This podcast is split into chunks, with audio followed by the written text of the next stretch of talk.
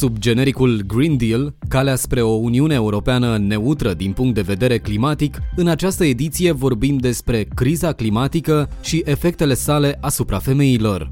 Efectele schimbărilor climatice sunt din ce în ce mai vizibile la nivelul României și la nivel internațional, fie că este vorba de valuri de căldură intensă, de secetă care distruge producția agricolă, de inundații sau de amenințări la adresa biodiversității provocate de incendiile de vegetație. În 2021, țara noastră s-a confruntat cu un număr record de avertizări de vreme severă imediată așa zisul cod roșu, emise de Administrația Națională de Meteorologie, iar specialiștii avertizează că acestea vor deveni tot mai frecvente în contextul schimbărilor climatice. În 2014, programul de cercetare al schimbărilor globale din Statele Unite ale Americii a publicat prima evaluare științifică concentrată exclusiv pe schimbările climatice și sănătate, care includea în special o secțiune despre sănătatea mentală. Experții au constatat că populațiile vulnerabile, cum ar fi femeile însărcinate, copiii, persoanele dezavantajate din punct de vedere economic și persoanele cu boli mentale preexistente, se confruntă cu un risc mai mare de consecințe asupra sănătății mentale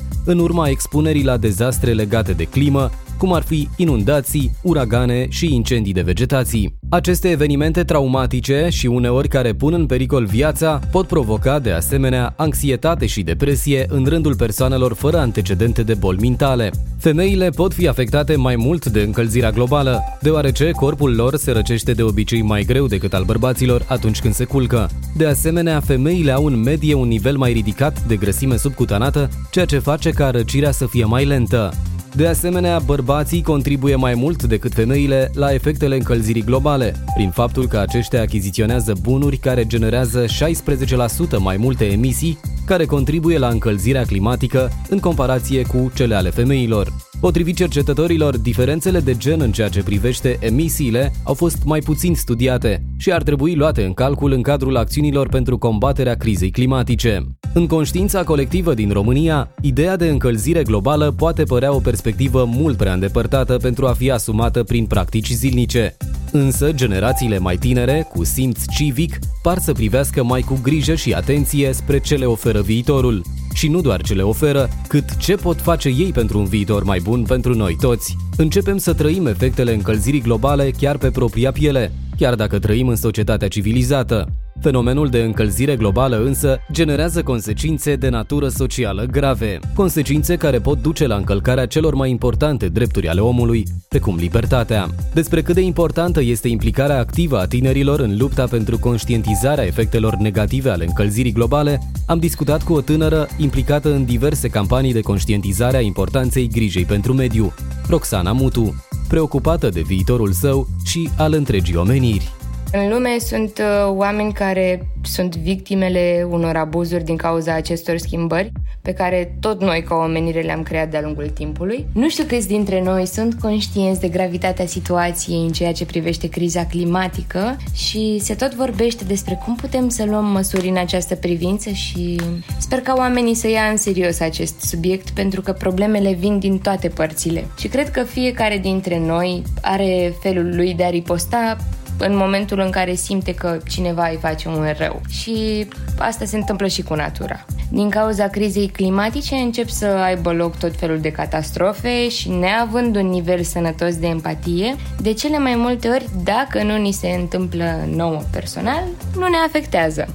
Dar dacă am fi noi în locul acelor persoane, ce am face? Există momente când poate ne simțim neputincioși, dar uh, trebuie să știm că un gest cât de mic e binevenit în astfel de situații. Schimbările climatice au un uh, impact mai puternic asupra celor mai vulnerabile categorii de populație, atât în zonele mai dezvoltate cât și în cele mai puțin dezvoltate. Femeile și fetele sunt afectate în mod disproporționat de schimbările climatice, de degradarea mediului înconjurător și de pierderea biodiversității. Ceea ce le reduce capacitatea de adaptare. În 2019, spre exemplu, la fiecare oră, 33 de femei nu au supraviețuit nașterii și zilnic 33 de mii de fete au fost forțate să se căsătorească, de obicei cu bărbați mult mai în vârstă. În India, spre exemplu, în urma ciclonului care a făcut ravagii, oamenii au rămas fără case și în disperarea de a supraviețui cumva, multe familii și-au vândut fiicele. Și se pare că traficanții sunt foarte bine informați despre aceste crize, așa că intervin și exploatează pe cei afectați de dezastrele naturale. Situațiile au devenit mai mortale pentru femeile din zonele predispuse la dezastre naturale, iar cele care fug de acasă se luptă să aibă acces la metode de contracepție. Multe fete sunt forțate să-și vândă corpurile, în timp ce familiile lor se luptă cu evenimentele meteorologice extreme care le iau totul. Și să nu uităm că în jurul lumii peste 55 de milioane de oameni au fost deja forțați să se mute din comunitățile lor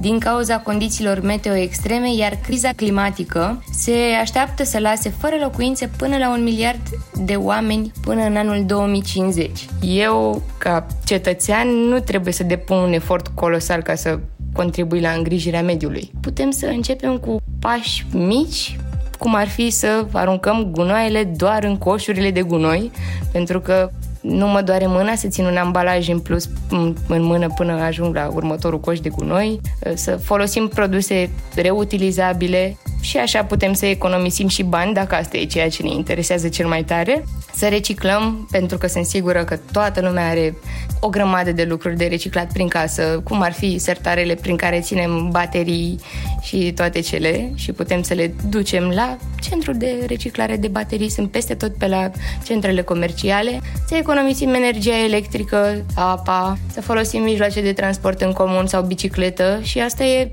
povestea pe care o auzim tot timpul, dar cred că avem nevoie să o auzim în fiecare zi, să fie așa ca o mantra a noastră, ca să ne reamintim că așa ne putem salva pe noi. Și mersul cu bicicleta ne ajută atât psihic cât și fizic, iar uh, transportul în comun nu e atât de rău pentru că te poți bucura de compania altor oameni, poți să ajungi să depășești o perioadă de singurătate, nu știu, sau să uh, îți combați anxietatea și un alt lucru foarte important ar fi alimentația atât pentru sănătatea personală cât și pentru mediul înconjurător. Și să încercăm pe cât posibil să consumăm produse neprocesate și nu durează deloc mult să citești uh, pe eticheta produsului, să vezi dacă mm, conține ceva nociv, un E, un uh, aditiv și așa mai departe. Să încercăm să ne bucurăm de ce ne dă natura.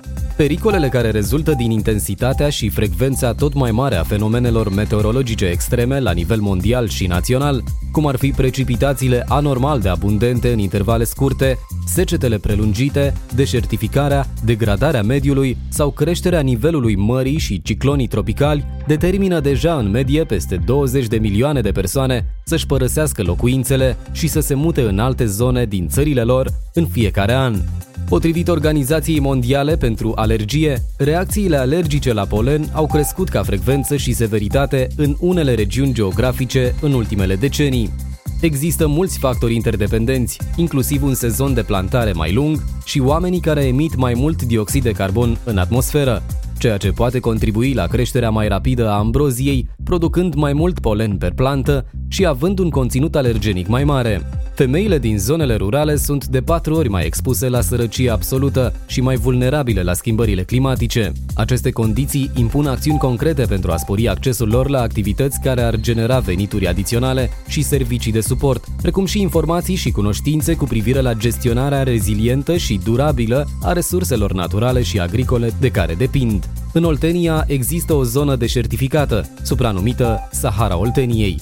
Zona măsoară aproape 800.000 de kilometri pătrați, care se întinde de la Calafat până la Dăbuleni. Despre cum afectează încălzirea climatică, agricultura, dar și care sunt măsurile pentru stoparea efectelor încălzirii climatice, ne-a vorbit directoarea stațiunii de cercetare pentru cultura plantelor pe nisipuri Dăbuleni, Aurelia Diaconu.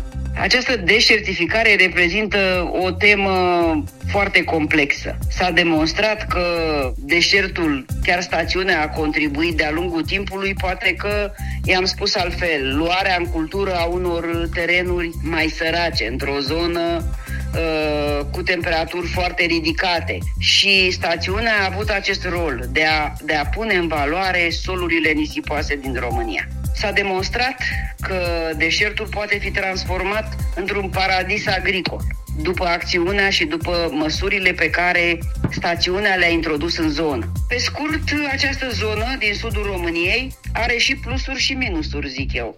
Minusurile care duc spre deșertificare sunt, în primul rând, lipsa apei, pentru că în această zonă niciuna dintre specii nu găsește optimum de umiditate. Asta înseamnă că trebuie să intervenim cu irigarea. Un alt minus ar fi calitatea solurilor. Aceste soluri nisipoase uh, din sudul României uh, au o fertilitate naturală scăzută, fiind slab aprovizionate cu fosfor și azot și mediu aprovizionate cu potasiu. Aceste terenuri trebuie lucrat pe ele, adică aplicate anumite măsuri tehnologice. Alți factori limitativi, să le zic, ar fi acțiunea vântului. În zona noastră bat vânturile pe direcția vest-est din martie până în mai aproape, fiind cam 59% din din uh, timp, din zile vânt și 49% calm. Și atunci trebuie să contracarăm și acest efect al vântului. Temperaturile foarte ridicate din timpul verii. Avem acea arșiță în timpul verii temperaturi de peste 28 de grade. Umiditatea relativă a aerului este foarte scăzută în zona noastră. Se produc arsuri pe frunze la temperaturi ridicate și la umiditate relativă foarte scăzută. Dar uh, zona are și niște plusuri pe care nu trebuie să le neglijăm. Avem uh, Solurile acestea sărace sunt uh, foarte bune pentru agricultură, special pentru horticultură, pentru că se încălzesc foarte ușor. Sunt permeabile, apa nu băltește atunci când plouă sau la irigații pentru că sunt foarte permeabile Uh, temperatura la desprimăvărare permite cultivarea foarte multor specii horticole valoroase, precum cartoful extratimpuriu, timpuriu, pepenii care găsesc condiții foarte bune în această zonă și această zonă, dacă se aplică tehnologiile corect și se cultivă speciile care se pretează pentru această zonă, poate fi una valoroasă, o resursă importantă a agriculturii românești. Uniunea Europeană propune o serie de măsuri care vor combate aceste efecte ale încălzirii globale. Principalele măsuri vizează crearea și dezvoltarea unor alternative la energia clasică pe bază de cărbune și gaz. Tranziția de la folosirea energiei clasice la cele alternative poate genera pentru România un mediu curat și sănătos, prevenirea unor fenomene meteo extreme și a unor dezastre naturale asociate, dar și acces larg la energie curată, creșterea economică verde și noi locuri de muncă. În opinia europarlamentarului Marian Jean Marinescu, aceste alternative ar trebui adoptate cu atenție, din perspectiva echilibrului între aceste măsuri alternative de producere a energiei clasice și programul de recalificare a forței de muncă activă în aceste domenii. Europarlamentarul Marian Jean Marinescu. Sunt măsurile generale pe care trebuie să le luăm uh, în, uh, în viitor, măsuri care însă trebuie să asigure un echilibru între nevoia de a combate problemele create de schimbările climatice și de a păstra competitivitatea economică și locurile de muncă. Pentru că este evident că măsurile pe care le propune Uniunea Europeană vor aduce, după opinia mea, creșteri de prețuri și uh, pierderi de locuri de muncă, dar în același timp se poate compensa acest lucru prin uh, diverse uh, metode de a dirija oamenii în alte, în alte domenii de, de activitate. Uniunea are acel pact Green Deal, are pachetul pregătit pentru 55, unde sunt mai multe propuneri legislative pprin care se încearcă mișorarea emisiilor până în 2030 cu 55% și România, ca foarte multe alte țări, are, bineînțeles, de lucru în a atinge aceste ținte. România are și o țintă de țară de reducerea emisiilor. Deci sunt uh, foarte multe lucruri de, de făcut în, uh, în toate domeniile, dar trebuie neapărat păstrat un echilibru între aceste două necesități. Dacă ne gândim doar la regulamentul privind uh, emisiile de CO2 pentru automobile, în 2035 orice mașină nouă produsă trebuie să aibă emisii la țeava de beșapament zero, ceea ce înseamnă că acele motoare sunt toate electrice și este evident că uh, industria producătoare de automobile va avea pierderi de locuri de muncă pentru că un motor cu combustie are mii de piese, un motor electric are câteva sute de piese. De fapt, am și primit primit un mesaj de la Comitetul Regiunilor, unde sunt primari sau șefi de regiuni, autorități locale care sunt îngrijorate de faptul că s-ar putea ca uh, miile de întreprinderi mici și mijlocii și uh, altele aflate în, în zonele lor se vor închide pentru că nu vor mai livra piese de schimb către industria de automobile. V-am dat un, uh, un exemplu. De aici încolo trebuie văzut uh, încotro se îndreaptă acei oameni. La noi în Oltenia e un exemplu foarte clar. Complexul energetic Oltenia, care va pierde foarte, foarte mulți oameni, adică locuri de, de muncă prin uh, trecere de la cărbune la gaz și la panouri uh, solare. Trebuie să ne uităm încotro, trebuie să dirijăm acea forță de muncă, trebuie recalificare, trebuie investiții. Pentru asta, dacă vorbim de Oltenia, ar trebui să avem o autostradă către vest pentru a veni uh, investiții și investiții în noile domenii care se deschid pentru această economie verde. Există un uh, program european pentru regiunile dependente de cărbune, se cheamă Tranziție Justă, unde România are aproape 2 miliarde de euro și unde sunt prevăzute și astfel de, de măsuri. Însă, uh, sper că aceste recalificări să se facă uh, cu adevărat, nu acum cum se fac acum, după opinia mea acele cursuri de recalificare pentru meserii care nu sunt cerute de nimeni.